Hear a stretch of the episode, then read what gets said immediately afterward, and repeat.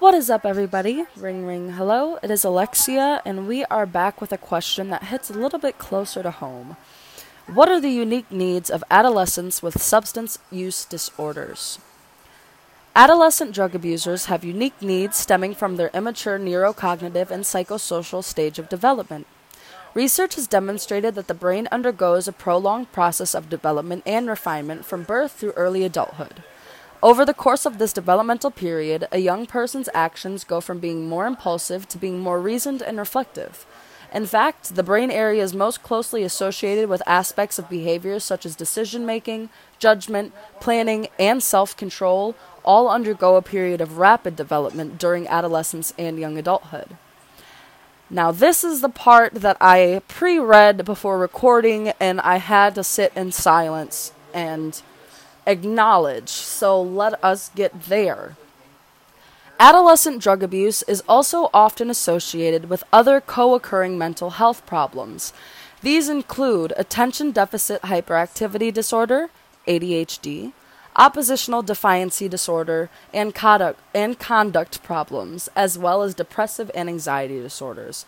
Now, as somebody who struggles with every single thing listed in that article and that portion of what was just said, I truthfully can say that the cause of me starting to use would not be justified by a co-occurring mental health problem. The choice choices that I made and the decisions that I was making, although probably were being highly affected due to my adolescence, I was still responsible for it. And again, admitting you have a problem and continuing from that point, not making the same mistakes, is the first step to getting help. So, if I can do it and did it, you can do it too.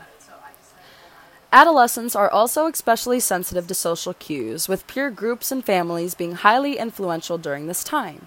Therefore, treatments that facilitate positive parental involvement, integrate other systems in which the adolescent participates, such as school and athletics, and recognize the importance of pro social peer relationships are among the most effective.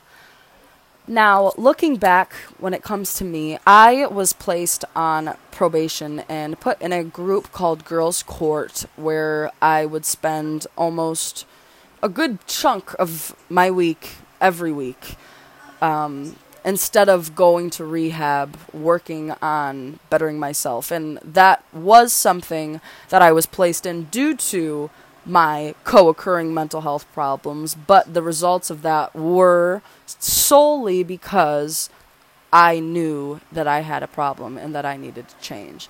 And even after I completed that with those great people and that great support, I did relapse. And that was because instead of me going to rehab, I did think that that girls' court would be enough, and it wasn't.